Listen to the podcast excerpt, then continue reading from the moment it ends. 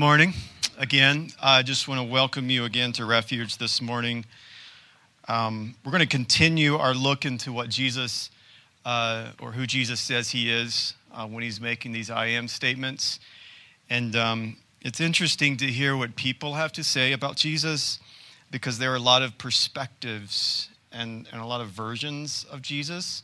So it might do us some, some good to uh, hear what Jesus has to say about himself. In fact, this claim he's going to make, and will be in John's Gospel, chapter 10. Uh, this claim he's going to make, in fact, um, the religious people and the Jews will, they, they give him uh, two identities. He's either crazy, insane, right? Or, or he's just um, has a demon inside of him. So there, those are your two options this morning.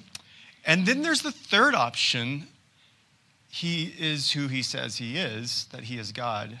And that assertion is going to lead these people to assume he's demon possessed or he needs to be locked up. Okay?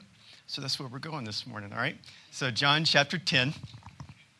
Great way to um, introduce Jesus to you. Um, so, this claim is going to be laced with a lot of Old Testament um, scripture. So I'll be reading a lot of Old Testament scripture also to help us out.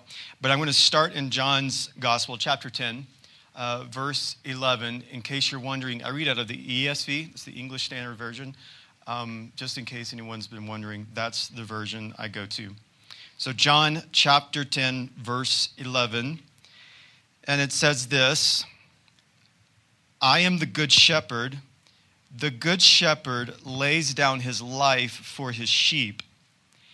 He who is a hired hand and not a shepherd, does, uh, who does not own the sheep, sees the wolf coming and leaves the sheep and flees, and the wolf snatches them and scatters them. Sounds like a fairy tale book almost, you know? Like big, scary, big wolf is coming. And he flees, the hired hand that is, because he is a hired hand and cares nothing for the sheep. But here's the claim again, verse 14 I am the good shepherd. I know my own, and my own know me, just as the Father knows me, and I know the Father. And I lay down my life for the sheep. And I have other sheep that are not of this fold, I must bring them also, and they will listen to my voice, so that there will be one flock, one shepherd. And for this reason, the Father loves me, because I lay down my life that I may take it up again. No one takes it up from me, but I lay it down of my own accord. I have authority to lay it down, and I have authority to take it up. This charge I have received from my father. So, sheep and shepherds is quite the theme uh, in the Bible. In fact, this was a pretty big deal in the Mediterranean world, especially the ancient Near East. Um, something that we really don't can we really can't identify with uh, when it comes to sheep and shepherds. Um, if you think of like cars, cars are everywhere now surely, surely you cannot eat a car, nor can you ride a sheep. But if you just think about this in this view of sheep were everywhere, right? Just like you see going down the road, you cannot unsee a car. They're, they're absolutely everywhere, just as in this time, in this particular era of time, sheep are everywhere, all right? Um, and, and sheep are, and shepherds were common themes in the Old Testament uh, you had Isaac, um, you had Jacob, you had Joseph and his brother. If y'all don't stop texting me, I'm going to throw my watch in somebody right now. In the name of the Father, Son, Holy Spirit. Jacob, Joseph and his brothers, and David and his brothers. I know who you are. Okay. All these jokers, they had sheep. Sheep was in this time, in biblical times, was for many uh, reasons, right? They would have sheep for a source of nourishment. Unless you were poor, you really didn't get to eat sheep. But for the rich, in fact, uh, if you, you go back uh, and research King Solomon, it was said that uh, he would have up to 100 sheep and 100 goats for dinner every night. There's the spread on the table. What we having? What we had last night sheep and goat, right? But this was kind of reserved for rich people. And so sheep were um, a source of nourishment. Sheep were also, if you know your Old Testament, um, according to Levitical law, a way of sacrificing, right? So sheep were used, and thank God we're not under the Levitical law anymore because it would slice their necks, the blood would flow. They would offer this up as an atonement uh, for their sins. And so families would do this together, and they would take the sheep, the young, the, the, the newborn sheep, or the firstborn sheep, and they would offer it up as a sacrifice. Sheep were also, their bones and their horns were also used to, uh, as writing utensils. And so there's so many uses for sheep, and it draws us back to when Jesus says that I am the shepherd. These guys knew exactly what he was talking about. It would be like in our modern time, Jesus saying, I am the kindergarten teacher like you automatically have an idea, oh, okay, I know exactly who he's talking about. Not only is he saying that I am the shepherd, but he's lacing this in terms of Old Testament Yahweh language. The shepherd I am. It's that same I am statement that God uses when he reveals to Moses who he is to the Israelites who tell them I am, right? And so here we have Jesus asserting this claim that I am this shepherd. Now, my mind, and, and particularly these Jewish people's minds there in the religious establishment in their mind, they probably would have thought of, uh, I don't know, maybe Psalm 23 that we read. Jesus is saying that I am the shepherd. Maybe their mind went, Psalm 23, that says that who is the Lord is my shepherd, I shall not want, and he leads me to green pastures, right? Or maybe they thought of some other Old Testament uh, scriptures or some prophecies that they thought in Micah 2:12. I will surely assemble all of you, O Jacob. I will gather the remnant of Israel. I will set them together like sheep in a fold, like a flock in its pasture, a noisy multitude of men. He who opens the breach goes out before them. They break through and pass the gate. Going out by it, their king passes on before them. The Lord is at their head. Or maybe they thought of Ezekiel chapter 34, which is a fascinating chapter. I'd encourage you to go read it on your own time. When he says that, and I will bring them out from the peoples and gather them from the countries and will bring them into their own land.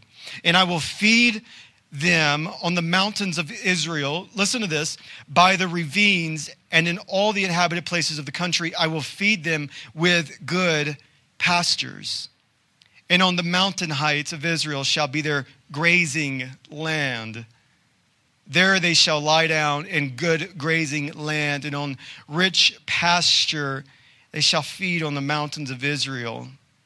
I will be the shepherd of my sheep. The prophet is talking about Yahweh.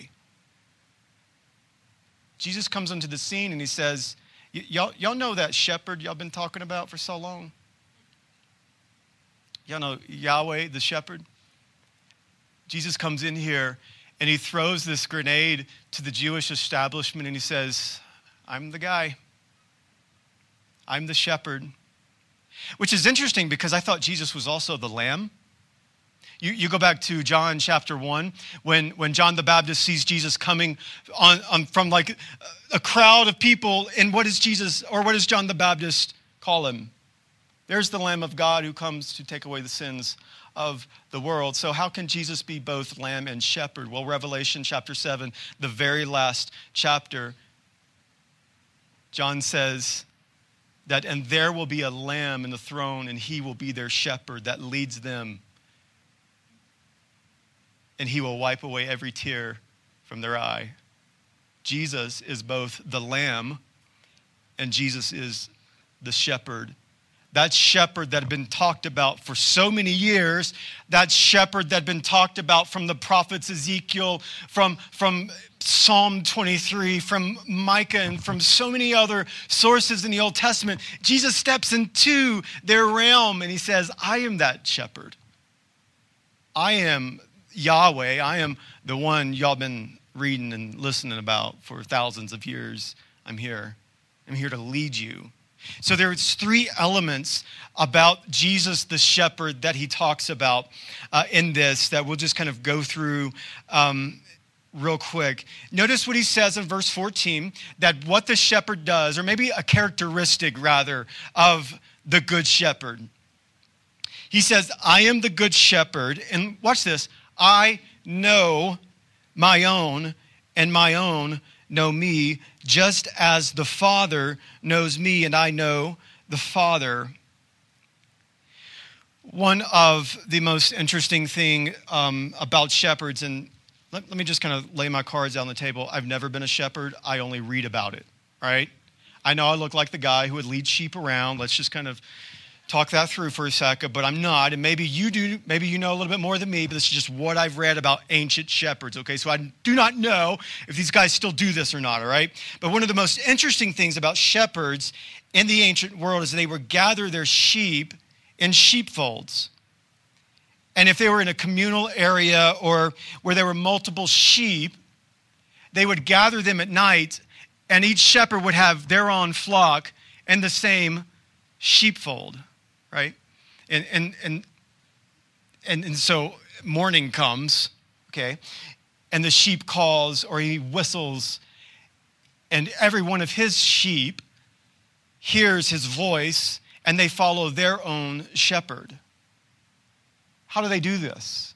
There's multiple communal flocks going on with multiple shepherds, but each sheep knows which guy to follow because they know their shepherd, and their shepherd knows them.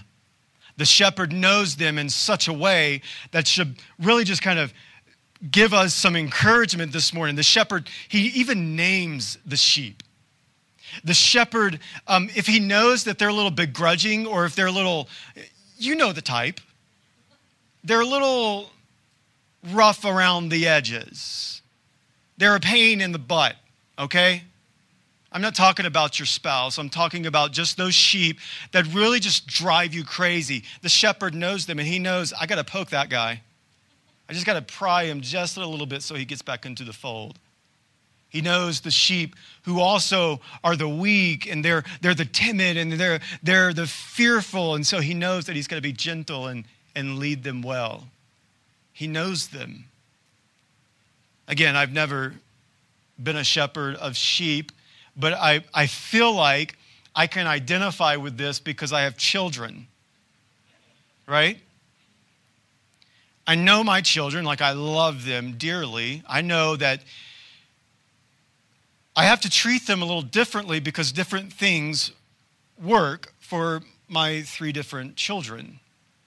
I know that I can raise these brows as high as to the heavens, and that works for some of them that they know they better straighten up because daddy's brows are raised. I know that for my youngest, that does nothing for him. In fact, what it does for him is it makes him raise his brows to me. He's like, I look like you now, don't I? And I'm like, restrain yourself, right? Like we all know our children in different areas different things work for our children. Likewise, the shepherd knows, dear, dear Christian, that each one of us are different and he knows you. Friends, listen to this encouragement. Jesus Christ, he knows you. He knows everything about you. Now, for some of you, that sounds absolutely terrifying, right? It does. So, you know, he knows that part of me. Yeah. And he still calls you his own. He knows the deepest, darkest parts of who you are that nobody else knows. Yet, the Good Shepherd still calls you his own.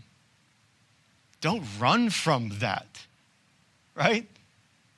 Like when somebody knows our deep, dark secrets, like we just want to hide in the dark. But our shepherd knows us.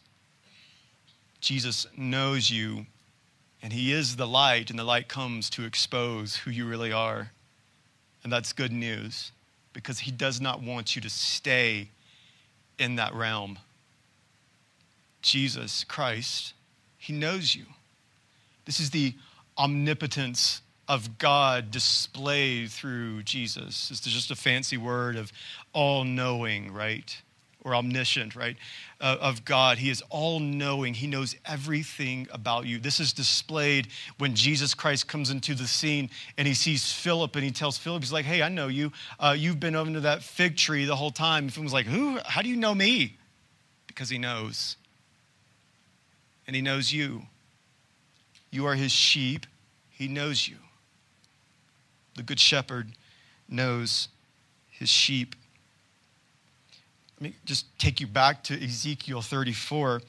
In verse 16, it says, That the Lord is the great shepherd, and I will seek the lost, and I will bring back the strayed, and I will bind up the injured, and I will strengthen the weak. This is an all knowing shepherd that knows his sheep that have been talked about for years. Another thing that he does for us as the shepherd is that he protects his sheep. This one's a bit interesting in verse 15, like part B, when he says, I lay down my life for the sheep. Now, in, in average cases, if you were to think about this, um, you would think, like, wait a minute, if the shepherd dies, then the sheep are in, aren't they in trouble? Right? Like, there's no one there to lead them, there's no one there to guide them. So, what do we do? It's, it's, it's a little different because Jesus kind of flips things upside down in our worldview because Jesus sees this as Him laying Himself down to die in actuality to preserve and to protect the sheep. It's not so much that Jesus is like, hey, sheep, there's a hill. I'm going to go jump off of it. Y'all be like me. That's not what he's doing. Jesus understands that the big bad wolf out there, he allows that wolf to kill him, and he does so so that he can save their life from the wolf. That's how he protects us.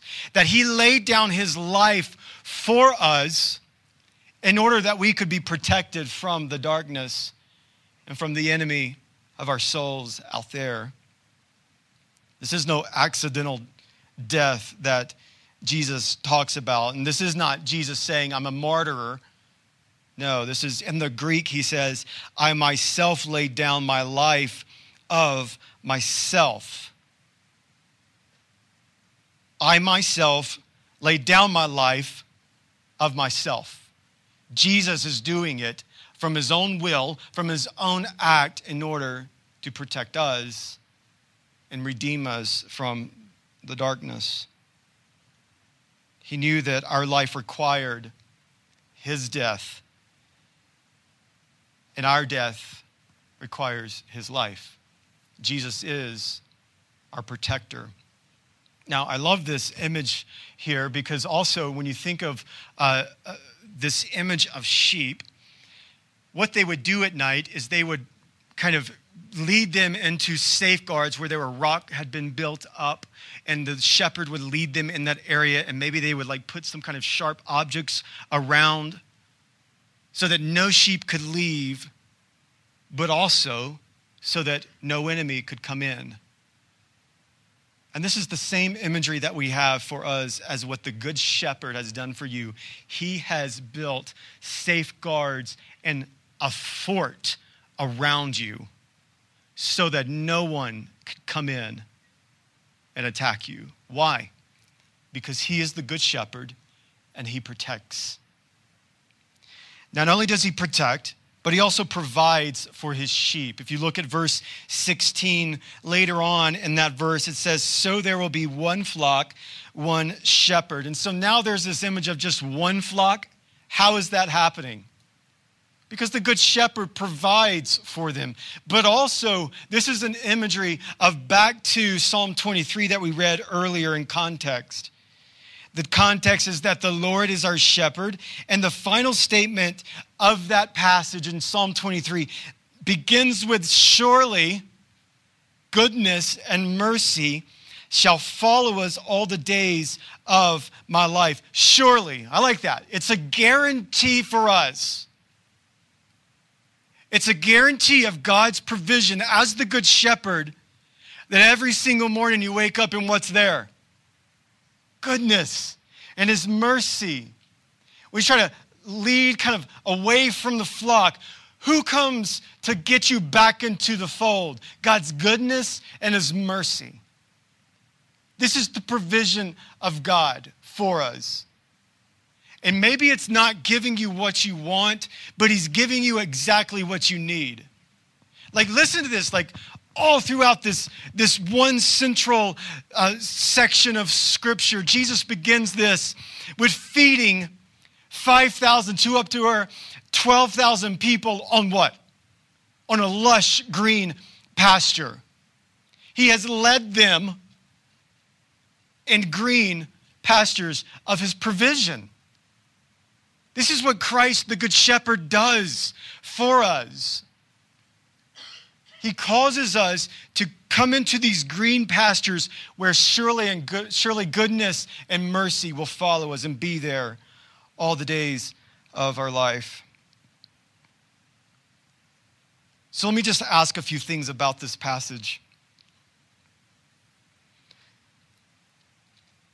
So we have this image of the shepherd, right? And a shepherd does, he has some pretty good responsibilities. One of those is that he leads a flock. So let me ask you this question because this is something that I kind of just brought up in my mind as I was reading this. Like, what am I following? Right?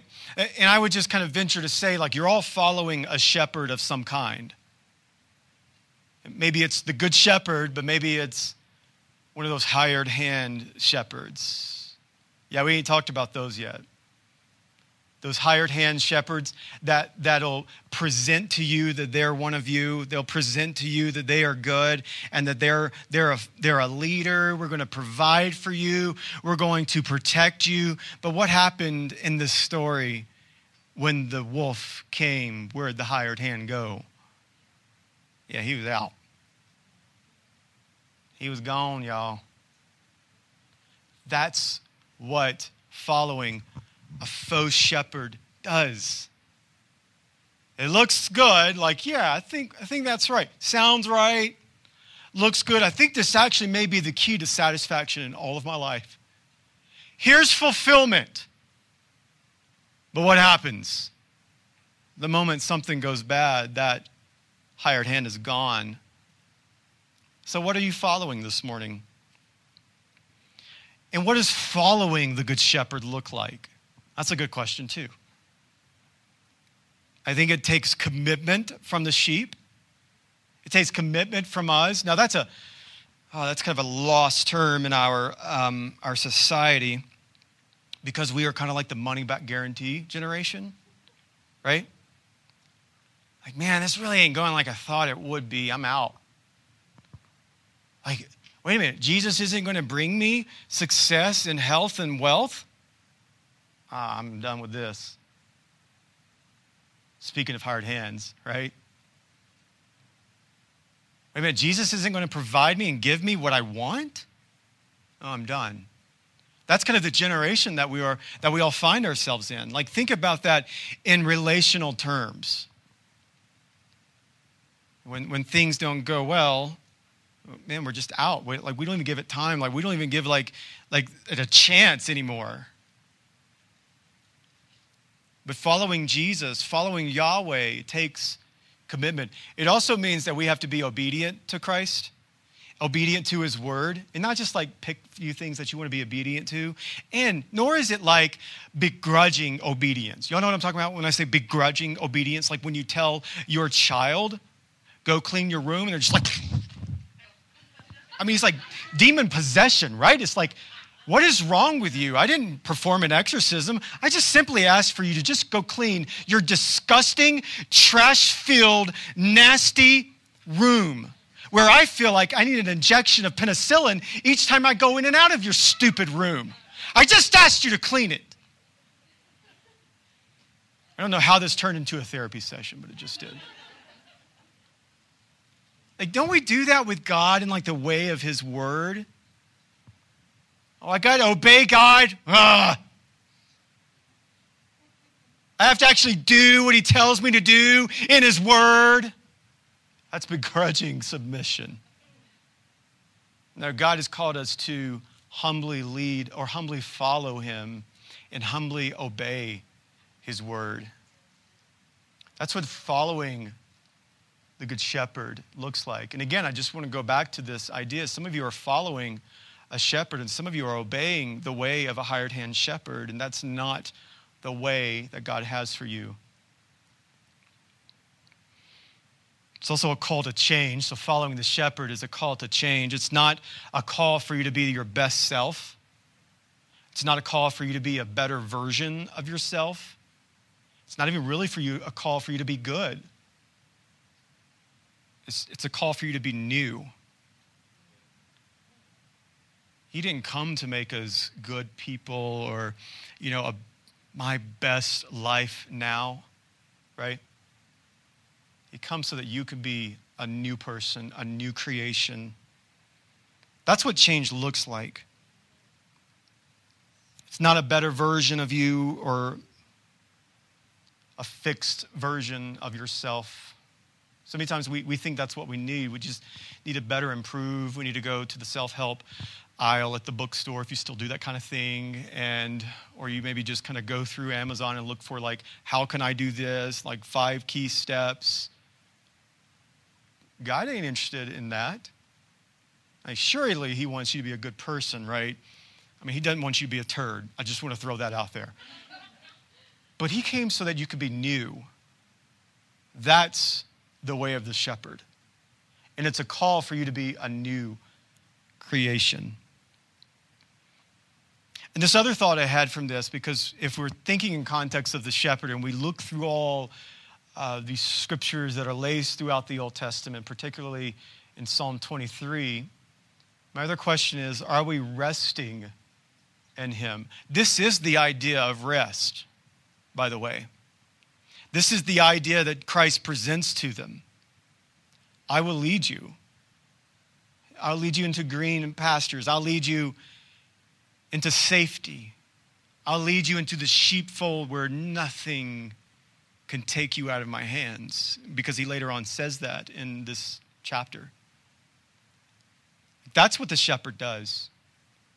And so, are we resting in that?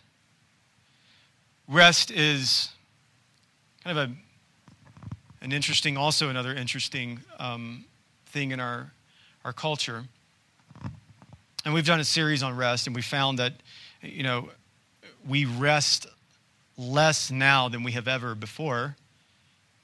And there's many things to attribute to that. But as Christians, do we rest in this promise that Jesus Christ, our Good Shepherd, is leading you into safety, into provision? Like, are we resting in that? There is a um, three different ways that we rest, and these are just real quick how the dictionary defines rest. It's kind of interesting. Um, rest is ceasing from action or motion. So you just stop what you're doing. You, you stop laboring and you just you chill. That's, that's a rest that Christ has led us into. So you're not uh, laboring for the acceptance of Christ. You're not laboring for God to look down on you one day and say, finally, you get it, you're good. You're not laboring, you're not working for the good shepherd to say, you are just a good sheep. Congratulations. No. In fact, the shepherd would say, hey, you're resting. That's where I want you. The dictionary also defines uh, rest as to be free from whatever worries or uh, whatever disturbs you. So Jesus attacks this idea of anxiety. It's nothing new, it's been around for thousands of years, actually. And Jesus wants us to rest and to lay aside our burdens and just rest in Him. This isn't a life that's going to be ever free from anxiety because it's always going to be there, but it's a, life knowing that if I rest in Him, the anxiety is no more. Like, I don't have to worry about these things. Another idea of rest is that the dictionary defines it as to lie down, to be settled, or just to be fixed. Like, like no more shifting around. This isn't man's idea, right? Noah Webster didn't think this of themselves and say, I think we'll define it. No, God's already defined rest. In fact, if you think back in Genesis chapter 1, there's an interesting thing, and so many of us will miss this if we're not careful, when God does his order of creation.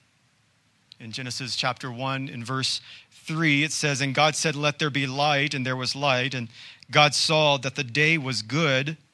And God separated the light from the darkness, and God called the light day, and the darkness he called night. And check this out, y'all. And there was evening, and there was morning the first day. So, when did the day begin? Some of you CBI students, you better answer this. The evening. Why? Because that's where rest starts. That's where your day begins, when you rest this audience that Moses writes the book of Genesis to a people who have been enslaved their whole life. They don't know what rest is. We don't know what rest is, but our day begins with rest. This is why it's so important. And I just go back to the question I asked like, are you resting in Christ? I mean, rest was the theme since Genesis chapter 1. And here we are living this restless life following after the hired shepherd, the hired hands. When the call and the invitation is from the good shepherd, he says, Listen, you follow me, I ain't going nowhere, y'all.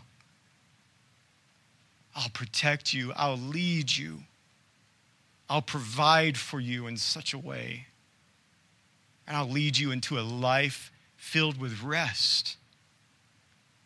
Why would we want to follow after someone or some idea or something different? Than what is being presented here. That the offer on the table for you and I is to rest knowing that the Good Shepherd is there leading us, guiding us, protecting us, providing for us. Jesus comes into the scene here. He had just said that I'm the door. And then he just keeps going after him. And he says, Not only am I the door, but I'm this shepherd. And they think, oh my gosh, this guy's crazy or demon possessed. And the shepherd right in front of them, they miss. The difference, I do not want you to be like these guys who think Jesus is just some crazy moron or some demon possessed guy. But Jesus says, the Yahweh, the shepherd I am, the shepherd Yahweh, like he's saying this to them and they don't get it. So may we have eyes to see and ears to hear the word of the Lord this morning. Let me pray for you.